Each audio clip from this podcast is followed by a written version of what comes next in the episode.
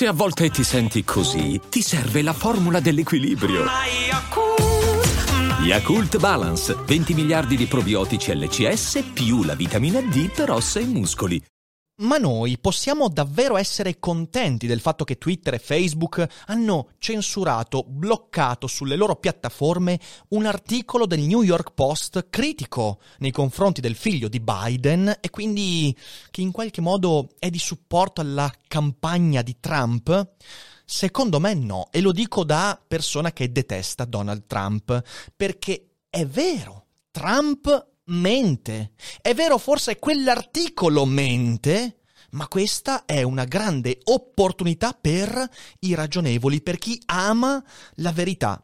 Questa faccenda è molto più ampia rispetto a quello che possiamo pensare perché ha a che fare con una cosa più importante di qualsiasi presidenziale statunitense mai immaginata finora. Ha a che fare con la libertà di stampa ed è una cosa che ci coinvolge tutti e ne discutiamo come si deve, come sempre, dopo la sigla.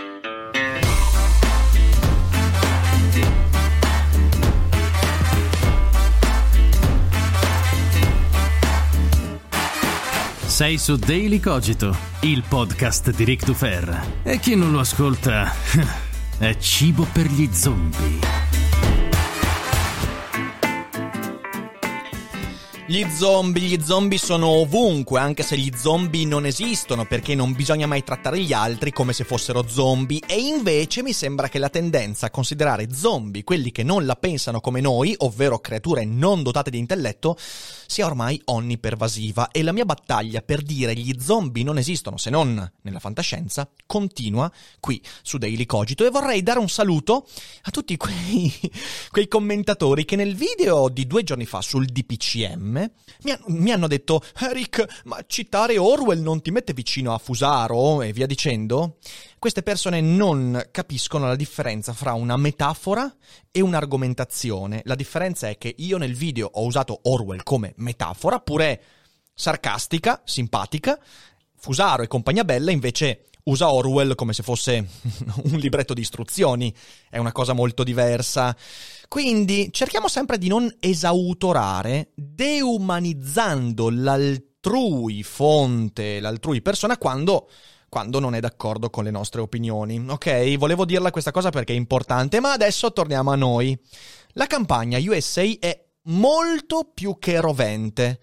Tanti politici si stanno esprimendo per dire, raga, calmiamo gli animi, ma eh, i candidati, le loro squadre, i vicepresidenti, i candidati vice, e tutti quanti sembrano impazziti, si insultano, si denigrano, si accusano. Ieri Trump ha detto che Biden in realtà è una famiglia di corruzione che andrebbe sbattuta in galera, Biden dall'altra parte non si risparmia, insulti, vi dicendo, insomma... È incredibile perché il 2016, quella campagna altrettanto rovente fra Trump e Hillary Clinton, sembra ormai un ricordo sbiadito e la cattiveria di allora, a confronto di quella di oggi, sembra, sembra quasi uno scherzo. Questa cosa dovrebbe farci saltare un campanello d'allarme perché è una campagna sull'orlo di una crisi di nervi.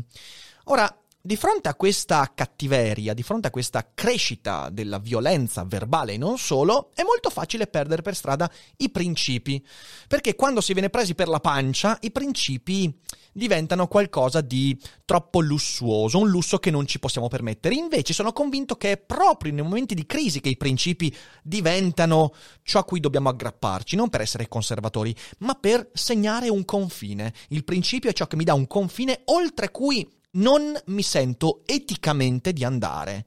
Ed è una cosa molto importante. Biden e Trump, eh, e in parte il dibattito negli Stati Uniti d'America, sembrano ormai persi. Il problema è che rischiano di trascinare dietro con sé tutto e tutti nel baratro. E allora io credo che questo daily cogito sia importante perché va a delineare alcuni principi che dobbiamo proprio oggi, anche nella situazione in cui ci troviamo, tenere ben presenti perché c'è un pericolo molto più grande di Trump per la democrazia. Il pericolo è dimenticarci della libertà di stampa e di opinione. Ora, Fake news. Fake news è un'espressione che negli ultimi anni ha preso il sopravvento, ne parlano tutti, eh, viene utilizzata anche quella per esautorare qualcun altro. Negli ultimi tempi, oltre a fake news, per esautorare l'opinione altrui, la gente ha imparato il termine di strawman argument, utilizzato alla cazzo, eh, ovviamente bias, ogni volta in cui non sono d'accordo con qualcuno è perché c'è un bias, c'è una fake news o c'è uno strawman argument, cose che non hanno nessun senso, ma va bene, fake news, proviamo, proviamo a parlarne seriamente, in modo un po' disincantato. Ora, partiamo da questo presupposto. La menzogna, perché la fake news è una menzogna, è una bugia, costruita ad arte, ma è una bugia. La menzogna è uno dei basilari comportamenti umani. Esistono tre tipi di menzogne, le bugie bianche, le bugie nere e le bugie blu. Le bugie bianche sono quelle fatte a fin di bene. Io mento per non farti star male, ti dico una bugia per evitarti una sofferenza inutile, dico una bugia per arrivare a trovare un buon compromesso, ok? Poi ci sono le bugie nere, sono quelle per fare del male a qualcuno. Io ti mento per nasconderti qualcosa e farti commettere un errore fatale, qualcosa che ti danneggia, quindi è una manipolazione atta a prendermi un vantaggio su di te. Poi ci sono le bugie blu, che sono quelle di Trump, quelle delle fake news, quelle del Movimento 5 Stelle, le fake news che vengono raccontate con l'obiettivo di portarci verso un luogo preciso, farci prendere delle decisioni ben precise e quindi è la manipolazione politica quella che utilizza le bugie blu, le menzogne blu. La notizia è che questi tre tipi di menzogna esistono da sempre, da sempre. Non c'è mai stato un periodo della vita umana in cui la gente non mentisse tantissimo, a maggior ragione i politici. Ora, saper smentire, ma ancora prima di smentire, saper riconoscere una menzogna e poi quindi smentirla è un altro comportamento fondamentale. È fondamentale e lo sviluppiamo proprio quando impariamo a mentire. Ci sono tantissimi esperimenti cognitivi che dimostrano come un bambino in tenera età che comincia a mentire, comincia anche ad accorgersi delle altrui menzogne, perché mentire è quel comportamento che mi porta a accorgermi che potrei essere sospettoso nei confronti degli altri. Questo è un meccanismo interessantissimo. Io mento, perciò imparo a non fidarmi. E riconoscere l'altrui menzogna è un meccanismo di maturità fondamentale. Ci accorgiamo degli stratagemmi politici, linguistici, comportamentali, soprattutto mettendoli in atto noi stessi. Io mento, quindi mi accorgo di chi mente. I più grandi menzogneri sono quelli che smascherano le più grandi menzogne sempre. E in questo modo preparare poi una smentita. Ecco, io sono convinto che una società sana, una società democraticamente sana, sa fare questo, sa sviluppare gli anticorpi in modo intellettuale, ragionevole e autonomo.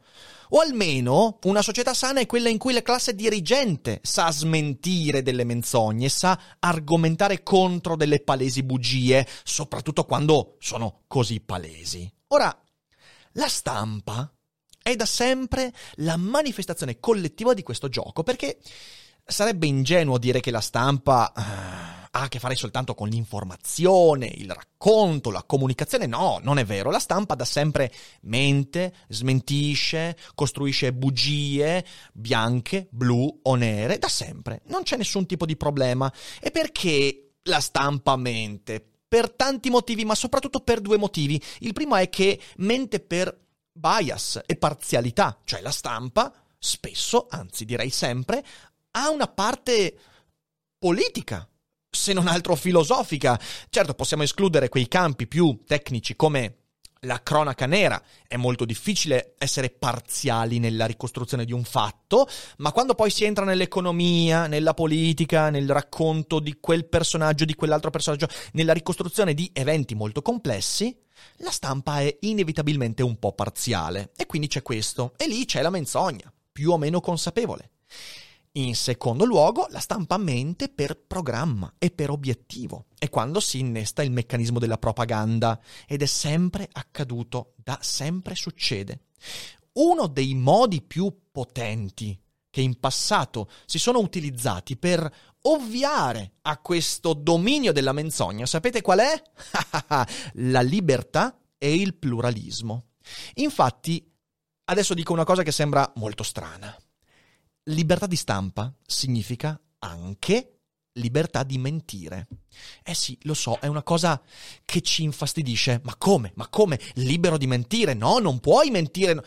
Invece, gli anticorpi democratici che la nostra società ha messo in atto per permetterci di condividere una, una vita abbastanza piacevole sono legati al fatto che per quante persone mentiranno all'interno del dibattito pubblico e anche della stampa, una grandissima parte, preponderante si spera, delle persone riuscirà a riconoscere quelle menzogne, a smontarle e raccontare un'alternativa. E come lo si fa questo? Con il pluralismo. Ripetiamo insieme questa parola straordinaria, pluralismo, che ci stiamo dimenticando completamente. La libertà di stampa non è soltanto libertà, è pluralismo. È il fatto che all'interno di un meccanismo sufficientemente complesso, in cui tanti attori partecipano attivamente, il pluralismo andrà ad impattare in modo positivo su quelli che mentono con delle bugie nere e blu. Le bugie bianche, vabbè, sappiamo che quelle forse possiamo sopportarle, le sopportiamo tanto nella vita privata quanto in quella pubblica molto spesso, quando non esageriamo e si trasformano nel paternalismo. Però, lo ribadisco, libertà di stampa significa, che ci piaccia o no, anche libertà di mentire e non possiamo fare nulla riguardo. E per quanto non ci piaccia che il nostro avversario possa mentire, eh, spesso ci piace quando lo fa chi sta dalla nostra parte, il mezzo più potente è quello della libertà del pluralismo, non quello della censura, non quello dell'autorità che decide cosa far leggere, cosa mostrare e cosa meno. C'è un problema in questo. Ovviamente il ragionamento non vale nulla se si considerano i cittadini incapaci di capire quando messi di fronte anche alle fonti dirette. A questo poi ci torniamo perché sarà la conclusione del ragionamento, però mettete bene a fuoco questo. Tutto questo ragionamento, che è una delle basi fondanti della nostra democrazia, viene meno se consideriamo gli altri come zombie, come esseri non pensanti, come esseri non degni di affrontare un dibattito come si deve.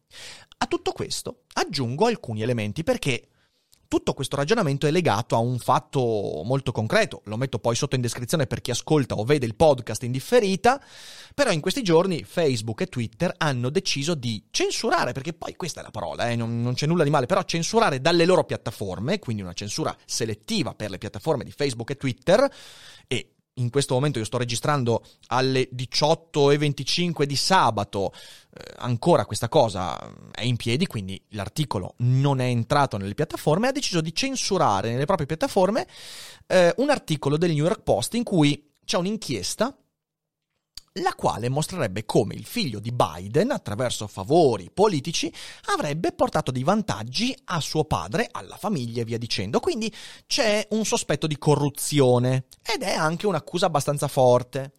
Secondo la maggior parte degli opinionisti, questo articolo è pura fuffa, delle... è propaganda, non c'è nessun tipo di fonte, c'è un sacco di manipolazione dei dati e quindi in realtà è pura fake news. Benissimo. La domanda che mi pongo è duplice. La prima è la seguente. Chi è che ha dato il mandato a Facebook e Twitter di decidere cosa è o cosa non è fake news? Primo su tutto quanto, ok? Seconda cosa, e questo magari lo lasciamo per un'altra volta, però la cosa veramente importante di oggi è la seguente. Se questo articolo è veramente così palesemente una fake news, perché la gente non ha la possibilità di farsi una propria idea? Cioè, se l'articolo è veramente, palesemente una notizia falsa, datela in pasta al pubblico. Il pubblico, grazie al pluralismo delle fonti, grazie al fatto che non legge soltanto quello, ma legge anche poi quello che smentisce sul Washington Post, si farà la sua idea. Questo è il modo con cui io ho sempre vissuto questo problema. Ok, il pluralismo dà alla gente sufficienti informazioni da farsi un'idea. Lo so già cosa state pensando. Molti stanno dicendo, ah, vabbè, ma Rick, ma, ma tu ragioni come se tutti fossero come te o come persone pensanti. In realtà poi... Ecco, è ovvio che se io penso che la gente lì sotto non valga un cazzo, allora non, non solo non ha senso la democrazia e la libertà di stampa, non ha senso nulla di quello che è avvenuto come progresso sociale negli ultimi 400 anni. Cioè, capite bene che questo tipo di pensiero mina alla base l'illuminismo, ok? Non gli ultimi vent'anni, no. 400 anni di storia. E questo è un problema con cui dobbiamo fare i conti seriamente. A tutto questo, quindi, dicevo, aggiungo che Twitter e Facebook, e qui vado un po' più sul tecnico, non sono editori, non lo sono.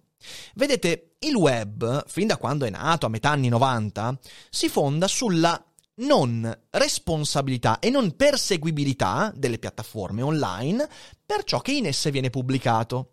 Questo per alcuni è un male, perché cavolo, no? In realtà quando Facebook eh, fa pubblicare, non so, immagini che inneggiano alla violenza, dovrebbe pagare per...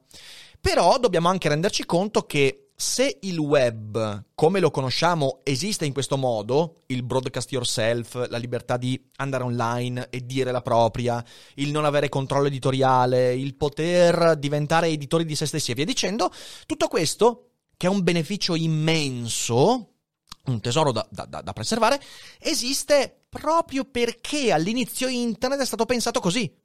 Le piattaforme non sono responsabili, il responsabile è chi scrive l'articolo, il responsabile è chi mette giù le parole, il responsabile è chi ha quell'opinione, non chi poi la diffonde. Ok? Bene. Ad esclusione dei fatti, ovviamente, che contraddicono la legge, quindi non so, l'apologia di fascismo, o il pubblico decoro, la nudità, l'indecenza e via dicendo. Twitter e Facebook, e così tutti i social, in realtà sono ripetitori di informazioni già circolanti. E se noi non abbiamo consapevolezza di questo meccanismo, non abbiamo capito il web, non abbiamo capito perché il web è costruito in questo modo, perché questo è uno dei fondamenti. Il problema qual è? Il problema è che all'avanzare di questi problemi, la risposta di Twitter, Facebook, eh, di, di Google e via dicendo, Google molto di meno, la risposta è eh no, adesso facciamo anche un po' gli editori. Ma i social non possono stare con il piede in due scarpe. Non possono al tempo stesso fare gli editori e dall'altra parte pretendere l'immunità. Questo è il web che io non voglio. Io non voglio che delle piattaforme decidano in modo così forte dell'equilibrio del dibattito interno all'opinione pubblica. È inaccettabile. Se vogliono diventare editori, lo diventeranno e saranno allora come una testata giornalistica, come Repubblica, come Il Giornale, come Il Fatto Quotidiano e se qualcuno scriverà qualcosa su quei social, sarà Facebook a pagarne in parte o totalmente le conseguenze. Ma capite bene che a quel punto tu che mi ascolti, Gigi da Mantova, non puoi più scrivere su Facebook perché Facebook farà un controllo editoriale. E se tu sei uno di quegli utenti che scrive con la sgrammaticatura che attribuiresti soltanto Vabbè, non voglio fare degli episodi, de, de, de, delle similitudini troppo cattive, però se tu scrivi in quel modo là, è probabile che tu avrai un controllo editoriale quasi pari a quello di un giornalista sulla sua testata. Allora, se i social vogliono fare quello, va bene, è un web che si trasformerà in modo fortissimo e aggiungo, sappiate che le nazioni, i governi, l'Unione Europea e gli enti eh, istituzionali stanno spingendo per quella direzione. Cioè, gli stati vogliono che Facebook, Twitter diventino più simili a una testata giornalistica. Internet in quel caso cambierà in modo radicale ed è possibile che uno come me non possa più fare la sua trasmissione così o lo debba fare in ambienti nicchia incredibile e via dicendo. Insomma, internet potrebbe veramente cambiare. Se invece Facebook e Twitter vogliono mantenersi con quell'immunità che ha permesso loro di diventare le piattaforme che oggi conosciamo e che permettono a tutti noi di scrivere qualsiasi puttanata ci venga per la mente, a meno che non sia illegale o indecorosa e via dicendo, allora non possono fare gli editori. Cioè è molto semplice, non puoi tenere insieme le due cose, è impossibile. O ripensiamo completamente il diritto, altrimenti non possono stare insieme queste due cose e dobbiamo rendercene conto. Io non voglio un web in cui le piattaforme hanno questo tipo di privilegio, che nessun altro ha.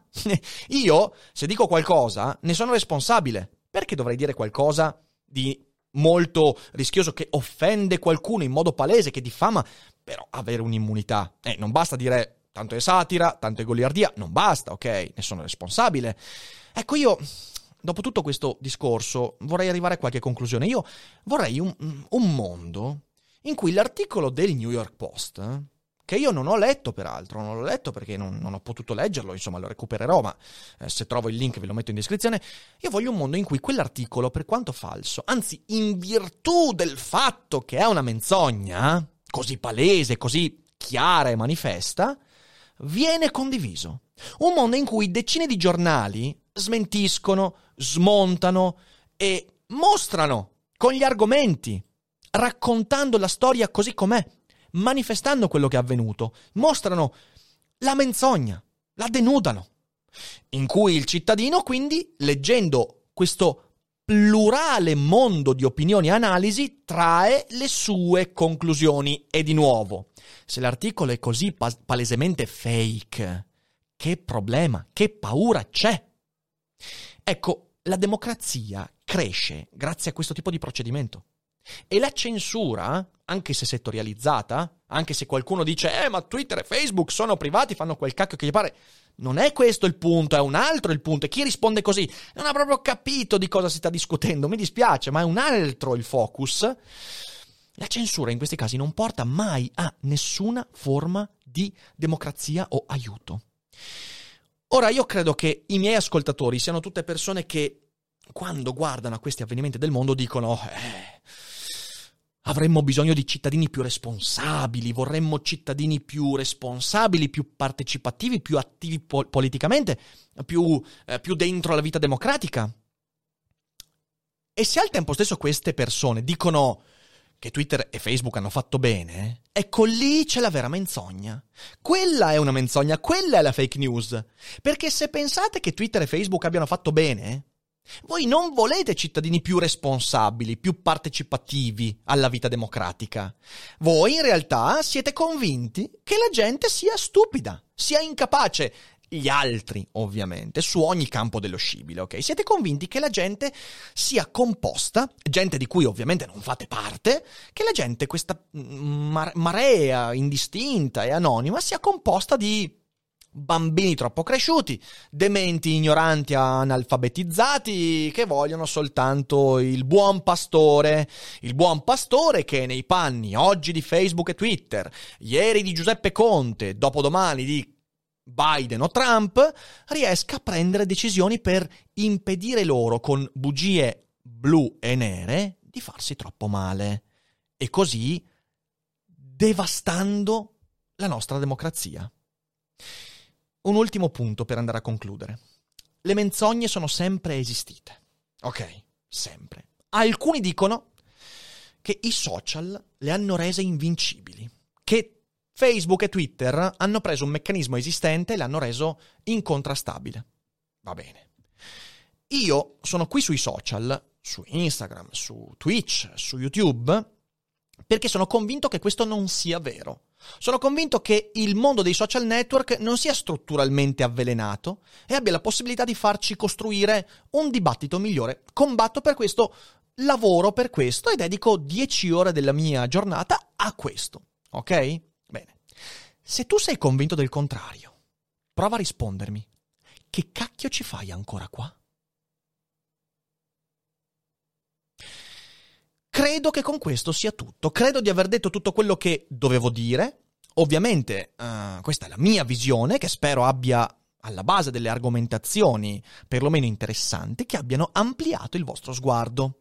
Se siete in diretta, intanto grazie per aver seguito e adesso io alla fine della puntata passerò a leggere qualche vostra domanda. Se siete in differita, guardate i link in descrizione, condividete la puntata, commentate e fate conoscere Daily Cogito a quante più persone possibile perché la zombificazione la combattiamo dimenticandoci dell'esistenza degli zombie, trattando tutti gli altri come esseri pensanti. Solo lì c'è la possibilità di guarire un po' questa democrazia che si porta dietro ormai qualche problemino. Grazie per l'ascolto, voi mi raccomando guardate sotto tutte le possibilità di sostenere il progetto, c'è il negozio di Daily Cogito, c'è Twitch dove potete seguirci ogni giorno in diretta, c'è Patreon, tanti modi per aiutarci a mandare avanti questa baracca e questi burattini. Voi fate i bravi, buona giornata, buona domenica, noi ci rivediamo presto, la settimana prossima tanti ospiti, fra cui Raffaele Alberto Ventura e Carlo Stagnaro e voi non dimenticate che non è tutto noia ciò che pensa.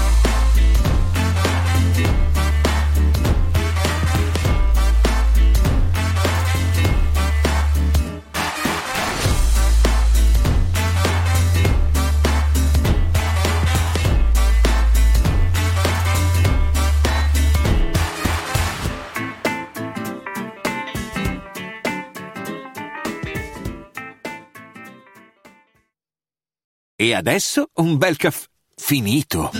Perché rischiare di rimanere senza caffè quando puoi abbonarti a Caffè Borbone? Prezzi vantaggiosi, costi di spedizione inclusi, tante possibilità di personalizzazione e l'abbonamento lo sospendi quando vuoi. Decidi tu la frequenza, la qualità, scegli tra le cialde e capsule compatibili e crea il tuo mix di gusti e miscele. Mai più senza caffè con l'abbonamento Caffè Borbone. Tutte le info su caffèborbone.com.